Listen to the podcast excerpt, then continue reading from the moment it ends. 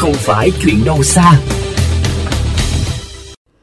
Việt Nam là một trong những nước chịu tác động nặng nề nhất của biến đổi khí hậu, trong đó khu vực ven biển và đồng bằng, đặc biệt là đồng bằng sông Cửu Long, thường xuyên chịu tác động nghiêm trọng của nước biển dân, xâm nhập mặn và các hiểm họa liên quan đến khí hậu như bão và áp thấp nhiệt đới, lũ lụt, hạn hán.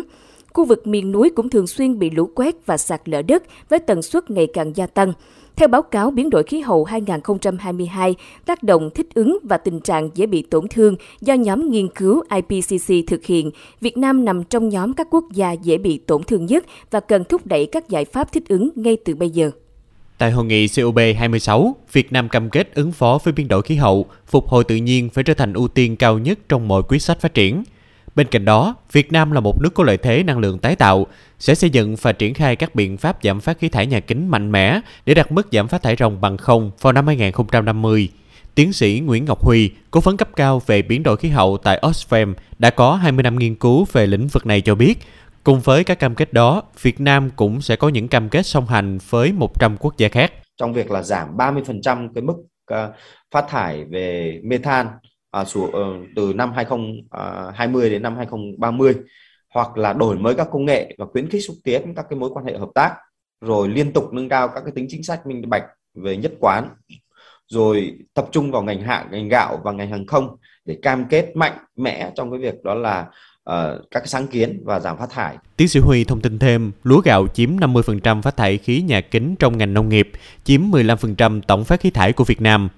Việt Nam đối mặt với các thách thức về biến đổi khí hậu trong tương lai gần, đó là sự gia tăng về nhiệt độ, biến động lớn về lượng mưa, thay đổi về mùa, tăng số lượng thiên tai cực đoan, mất đất do nước biển dân, mất sinh kế vùng ven biển và vùng khô hạn, gia tăng chi phí phục hồi và tái thiết, khó kêu gọi đầu tư dài hạn vào các vùng có nguy cơ cao. Ở Việt Nam của chúng ta là được xếp vào một trong top 10 các cái quốc gia bị tác động mạnh mẽ nhất bởi biến đổi khí hậu.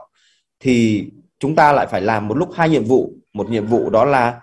vừa phải giảm phát thải khí nhà kính, lại vừa phải thích ứng với biến đổi khí hậu phải phòng chống thiên tai, thì tôi thấy là mỗi năm của chúng ta bị thiệt hại bởi thiên tai rất là lớn. Đặc biệt đến năm 2017 thì tôi còn nhớ là năm đó Việt Nam thiệt hại đến 68.000 tỷ đồng bởi thiên tai.